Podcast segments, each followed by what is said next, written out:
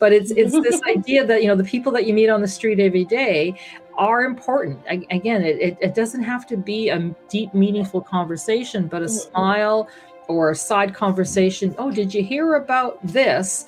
Mm-hmm. keeps that community going. And you really lose that when you have these you know these slum clearances. People can end up being much more isolated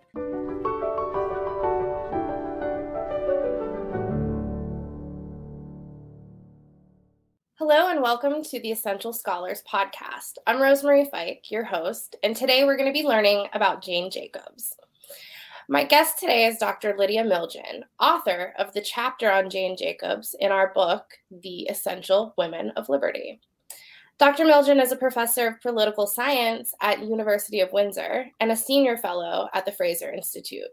Thank you so much for joining me today. I am excited to have the opportunity to chat about a scholar that I admittedly do not know a ton about, Jane Jacobs. So, um, really excited to learn from you.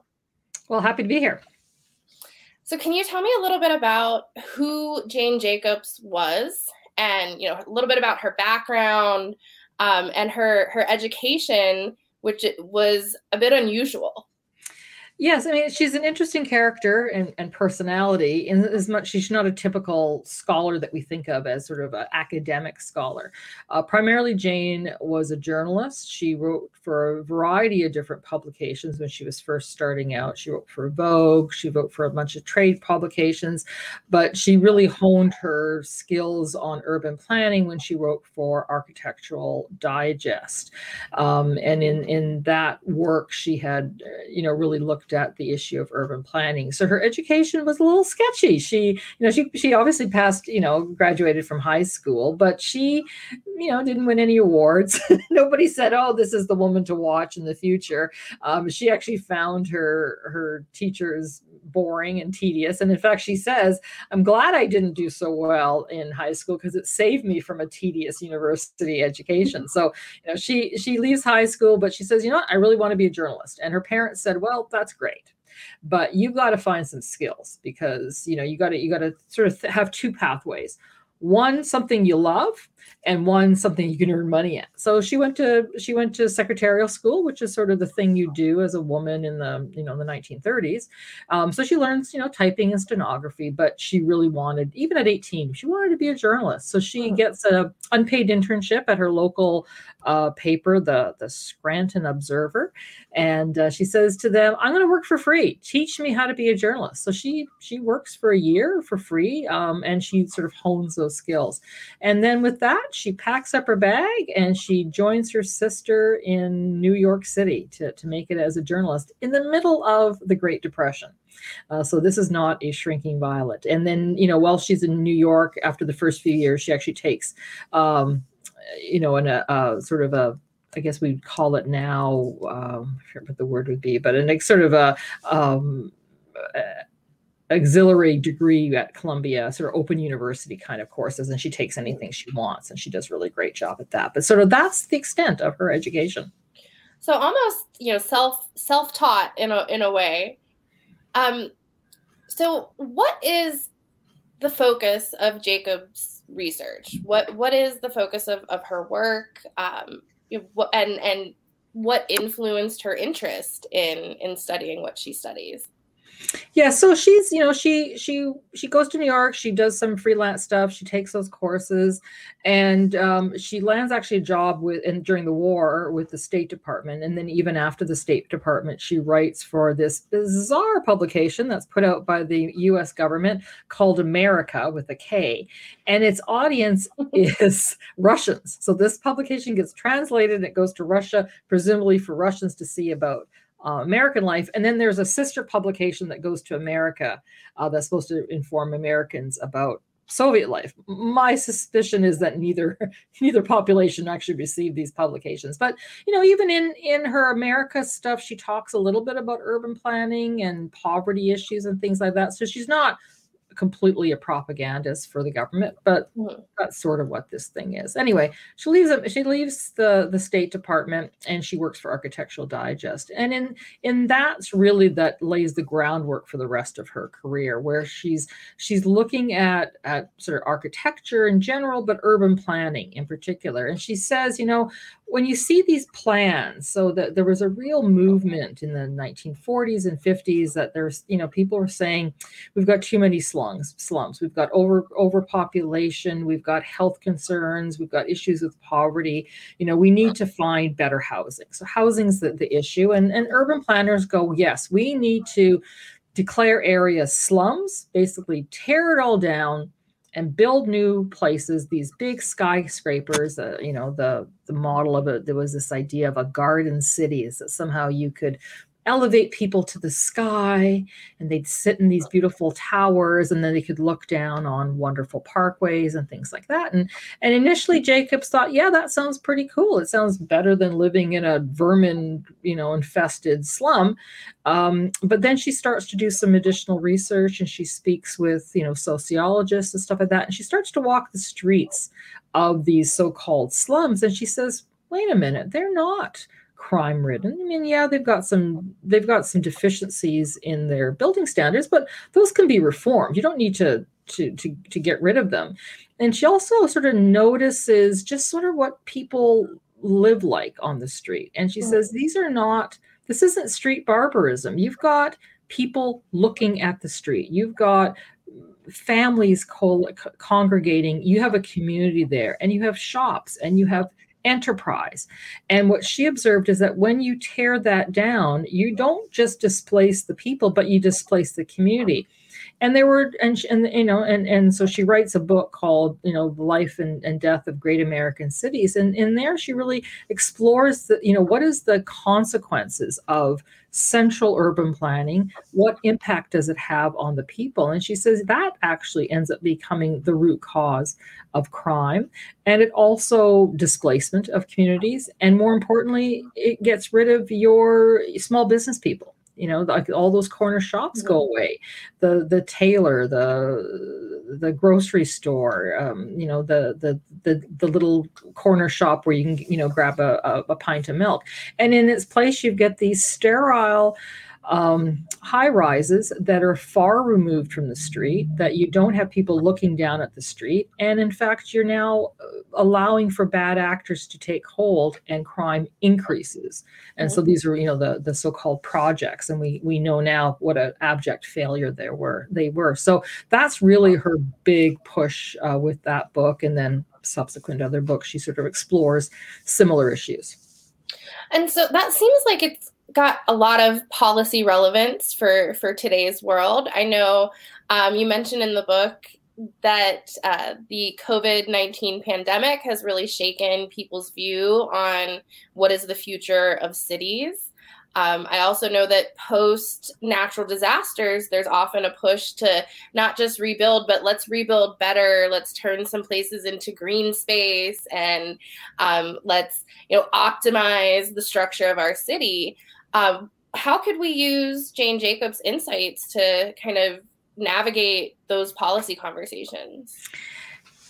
Yeah, I mean, Jacob's perspective was quite interesting. I don't think she was totally opposed to planning. I think she was hmm. opposed to strict planning and this idea that somebody, you know, uh, somebody from the outside could tell a community what was best for them.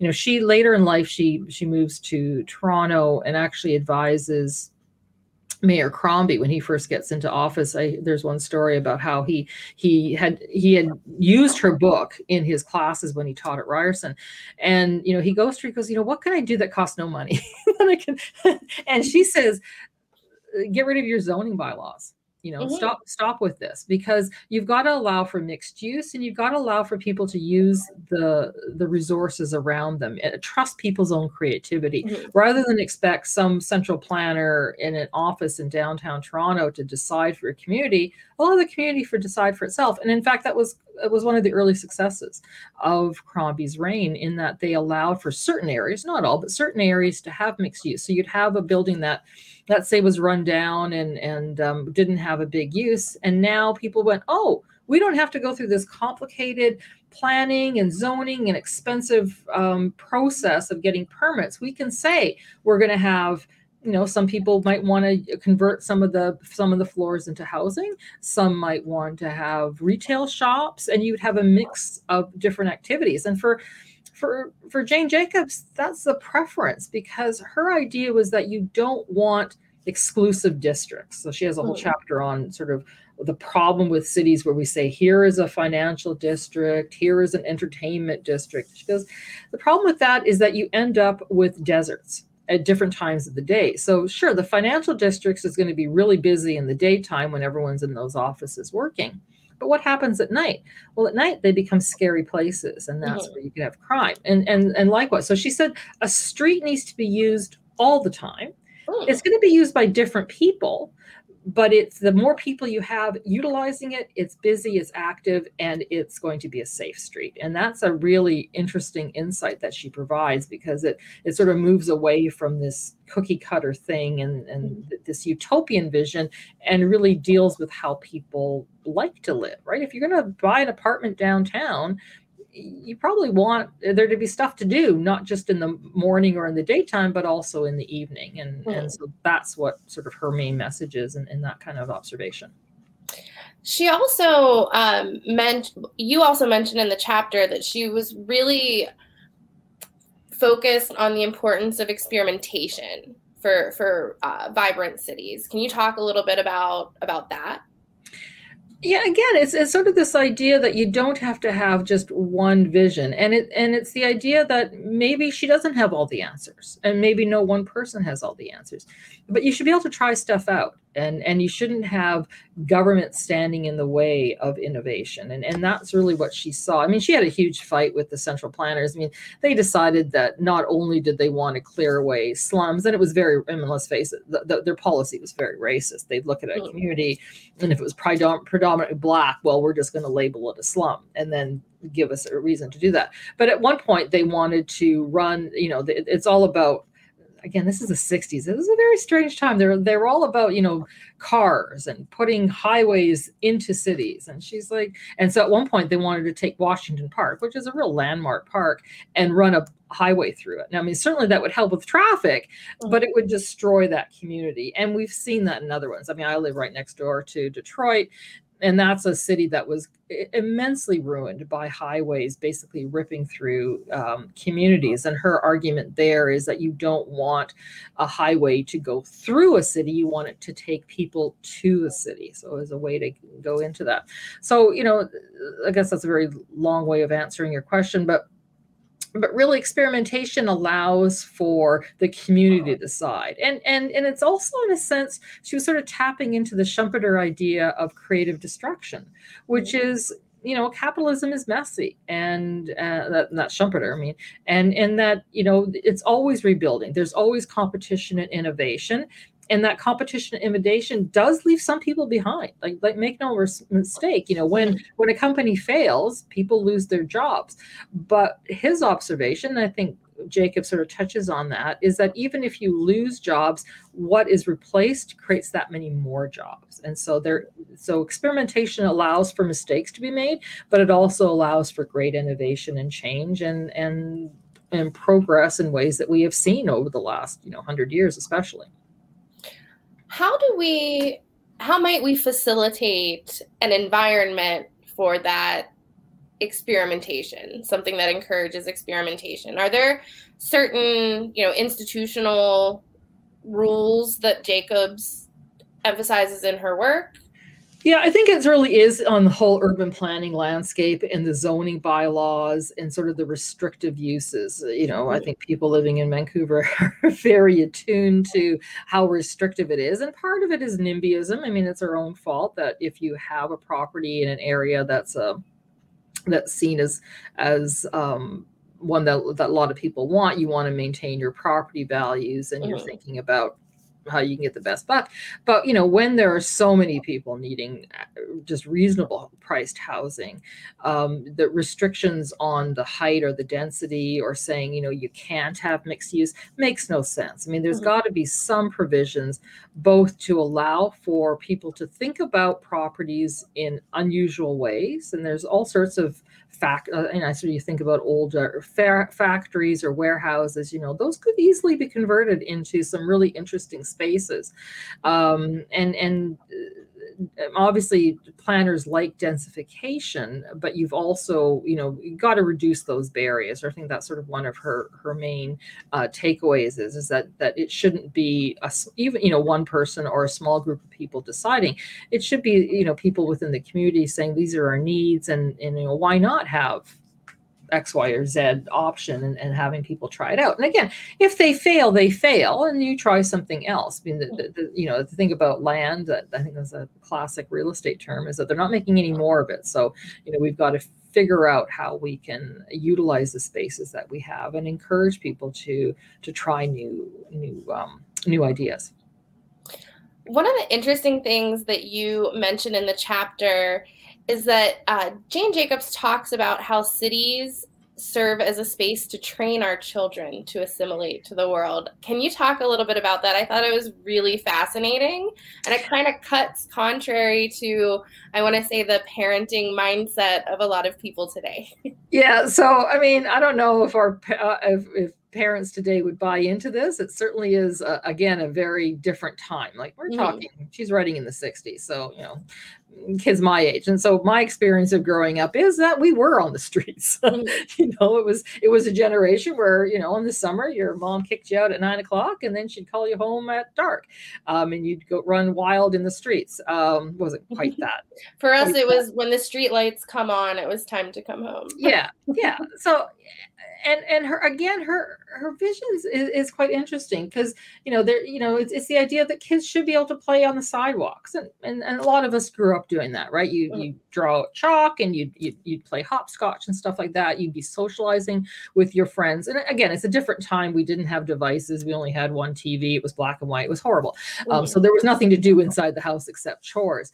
But the other thing i think was is just probably more um, mindful of her is she says the thing about city planners especially at that time is they were men and they were thinking of of of they were planning cities that were women dominated they didn't plan for men to be involved um, and and and for sort of for it to be a societal thing um, and so again if you're if you're if you're carting people out to the suburbs and you have this expectation that it's a single pa- family income mm-hmm. um, in, in the you know the again the, the patriarch would go out and work and then it'd be the mother at home with the kids. That's saying that it's just the it's just the mother's job to do the raising of the children. But if everyone's in the cities and the kids are in the streets well then they're interacting with men and women right? They're mm-hmm. interacting with workers which which could be both genders. And and there's a bigger role for men to play in the day-to-day life of cities because you're not separating families during the main part of the day. Um, and so that, that's a really interesting insight, especially considering the time that she was writing. Yeah, and not only just interacting with men and women, but in cities, you're going to be interacting with a, a, diverse population, a more diverse population than you might interact with in, in the suburbs. So there might even be, you know, some benefits along the lines of tolerance uh, of people that are maybe different from you. Yeah, exactly. Because you're you know, you're going to go to the street corner and you're going to see the the person who's you know running the newspaper shop and there's you know going to be a candy store and there's just different people who are who are in commerce. And and, and i think that's something that's quite refreshing about her work. And, and it's also um, you know difficult to pigeonhole her because she's very much pro social justice but she's also pro small businesses and mm-hmm. you know allowing for people to to make a living you mentioned in the chapter that she kind of transcends political divides, that that her work is quoted and, and respected by both liberals and conservatives, and, and you don't find that many people that you can say that about. Um, so I was wondering, um, you know, what are some of the po- real impacts that she had on policy? Well, certainly she's she's influenced urban policy, but she also had, um, I mean, you know, so she she she's she certainly was part of protest politics. So mm-hmm. she had, um, you know, she had obviously advocated and protested against the the the Washington Square demolition. Her own community was earmarked for demolition. She was able to stop that. That was, you know, West Greenwich Village again, an iconic neighborhood. Can you uh, imagine? Yeah, I know. There would have been no there would have been no friends, right? Right. um, but she also protested against the Vietnam War. Um, so she's very adamant against it. And actually, that's the story of why she ends up in Canada because she had two sons who were getting who were coming of age, and so they she she encouraged her her sons to be draft dodgers, and they they they dropped everything. They left uh, New York, which she loved. She'd lived there for oh, I think 30 years and then they moved to Toronto, and that's where she she remains for the rest of her life. So she she she does have a lot of really interesting policy things, and I think she also, you know, with her work with David Crombie, she had consulted a lot on, you know, should we have um, you know, how should we do our transportation? So she was she's an opponent of some of the highway mm-hmm. projects in Toronto. She encouraged um, different ways of looking at planning in that, and she you know she continued to write while she she lived in Canada and was very active on those things. One of the things that um, she kind of criticizes about that planning approach or that you know revitalizing a community approach um, is the displacement of of certain people and and businesses. Can you talk a little bit about like how what the effects of that displacement might be? Yeah, so she, you know, it, and I and I'm so glad I was doing this project during the pandemic because it really brought home to me, I think, a, a major sort of teaching that she had. And and it's this idea of shallow relationships. You know we talk about you know our close family and friends like that and how much we miss them during the pandemic. But the other thing we missed is those shallow interactions just the person that you nod to on the street. You don't really know their name, but you know them, or the person on the bus, or something like that.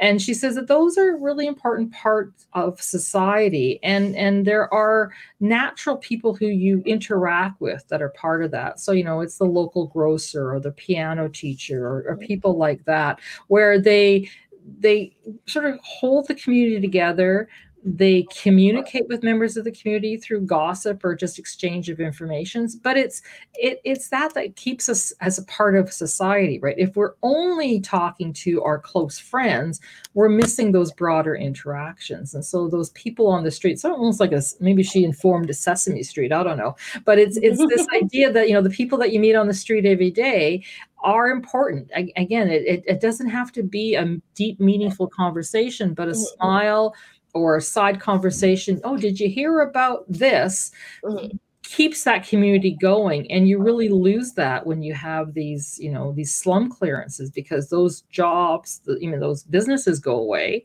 or they mm-hmm. move someplace else and and those high rises don't have that same interaction for one people are much more fearful right you know she talks about how you know you don't you don't have people looking on the street anymore because there's nothing to see. It's just this wasteland that no people are afraid to go into that park because it looks scary. But also even inside the the the hallways you know they're dark and dingy people are afraid to, they don't they really can't look out. If you've lived in an apartment building you know you have your door there's no window into the hallway. And so that allows for you know bad actors to take hold and it makes people more frightened. And so people can end up being much more isolated than they were in that you know lower to the to to the street kind of kind of um, kind of city and and so that was one of the the big things she was pushing for in a lot of planning is that you just can't have these big high rises i mean high rises have their place she she does acknowledge that she says but they they're planned for a much more affluent um, clientele, people who could mm-hmm. afford a doorman, for example. And again, the doorman in a building would facilitate that kind of thing, right? The doorman or woman, you know, greets people by name. They know the gossip of the of the city. But if you're in a building that doesn't have that, you're much more isolated. And so, you know, everyone has a role. And and and her thing is that you don't need the police you can't have the police be everywhere you've right. got to have society watch out for each other and be its own sort of structure and, and you can sort of Im- imagine you know a, a nosy the nosy neighbor right the nosy neighbor that's looking out saying you know you kids keep it down out there kind of stuff There's I definitely had one of those. There was no there was no getting away with anything at my house. My next door neighbor told my mom absolutely everything. But she Perfect. was one of those public characters that Jacobs talks about. Um, she knew absolutely everything that was going on in the neighborhood. She knew all of the local government conversations. Um, who was sick at church? Like exactly, if you wanted any kind of information, you would go to her yeah and that's that's a perfect role right? That that that keeps the kids in check again socializing children uh, but it keeps the community together in some respects because they know what's going on and uh, you know because let's face it the media is not going to cover what happens on your street. That's something that you as a as a the people who live there are only interested in. And when you study cities from kind of a top down kind of bird's eye view approach you miss out on these things that that don't seem really important but actually in practice are, are really vital to a well-functioning city. Yeah and, and society too i think and, and that really is what she was talking about is just like sort of what is that social network that we have? And how can it be facilitated with with cities and and with you know how people decide to live together one of the things you also mentioned in the chapter is that you know in addition to some of her work on cities she she challenged the conventional wisdoms of economics. You mentioned that. Um, what are some of the things that she challenged in economics?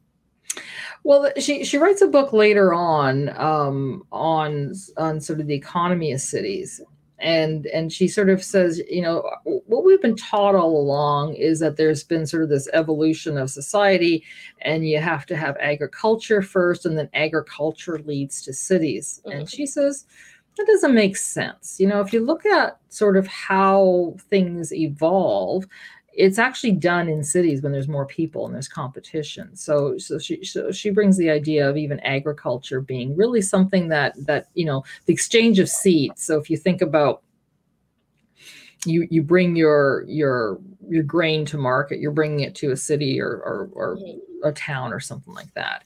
And those pieces of grain are going to mix with other grain and you're going to get different varieties of grain and then you're going to develop that as it goes on. She says you need the cities to have that happening. So so her view is that you had cities first and then you had development after, which is a, which is an interesting approach to it. I mean, you know, she she also um, sort of has this this idea that you can't have economic growth without cities that, that that really you need that exchange of goods and services uh, within a city to have um, any kind of innovation moving forward so so there's some sort of interesting observations and those are ones that she does later in life sounds a little bit you know adam smithian in in ways um, mm-hmm. um, you know that the scope of the market is more expanded when you have cities and people living closer together so you can divide labor more extensively which opens the door for the opportunity to innovate a lot more.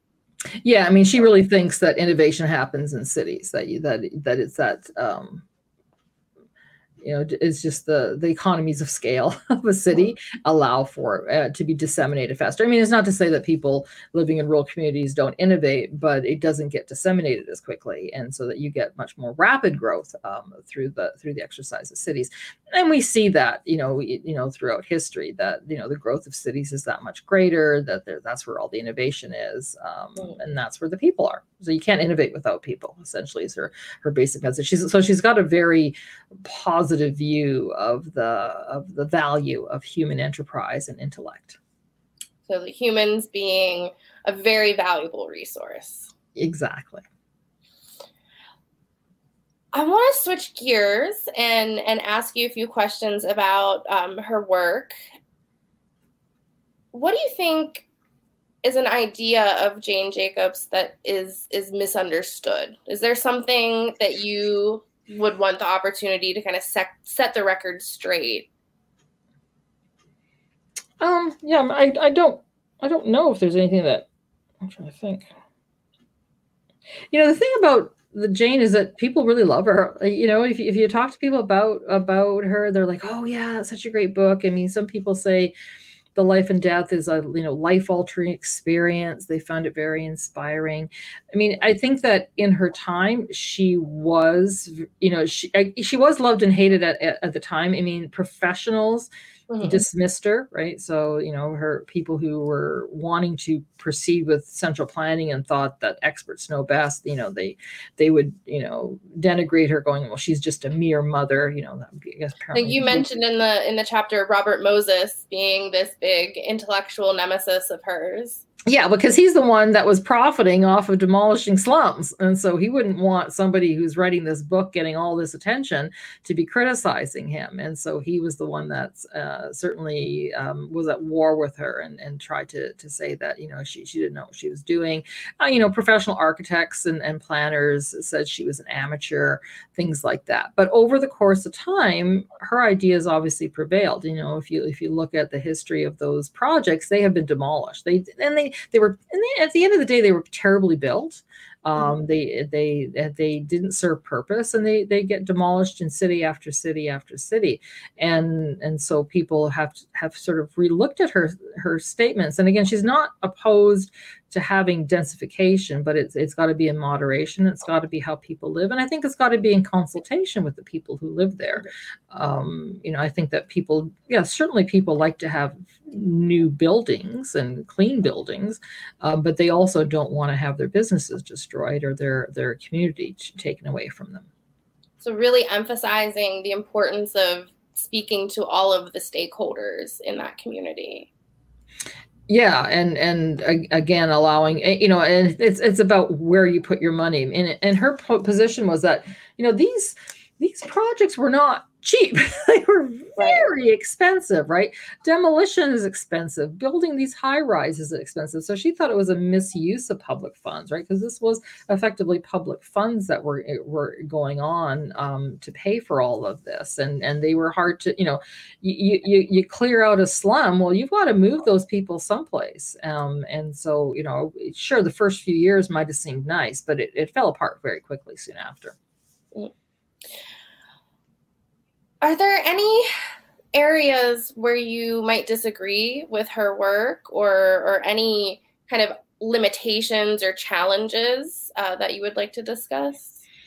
Well, I think that you know when you read the book, um, one of the criticism is that she doesn't ground it in a lot of data. Um, she she tends to do use a lot of anecdotes. I mean, but if you look at the notes, she does have actually quite a lot of research behind it. I know I, I oftentimes when I was looking at it, I was hoping for a little bit more of the statistics. You know, she does sort of talk a little bit about how many businesses were displaced, but it's not it's not front and center. So you know, academics and um, sort of certainly like a little bit more evidence based, but having said that, it's so readable. it's so refreshing to read her writing. Um, she she really her turns of phrases are lovely, uh, and so I can forgive her a lot. You know, she's missing some of that data detail. I think I'd, I'd prefer the narrative over that because I've read enough detailed data reports and fallen asleep to them that I I could avoid those for the rest of my life. And you know, if you can tell me a good story, the, the thing is that you're going to remember it better. I think her lessons are easily digestible, um, not just for policymakers and academics, but but for for the public in general. And really, that's what we want. And that's sort of an mm-hmm. ideal, I think, even in academia. And I'm always trying to encourage my students to, you know, don't bore me. tell me a story. Make make make this interesting. Make me care about it. Yeah. Um, and and I think society today has gone too far to clickbait. Like that's not what we want. We don't want you to be manipulated or to have shocking things. But right. I think you can convey an interesting story in policy making, and that's going to go a lot further in convincing people than again too much data. Absolutely. Are what are some of the enduring lessons that we should take away from Jacobs's work? Well, I think the big one is that central planning, you know, is not going to work. And the idea that you have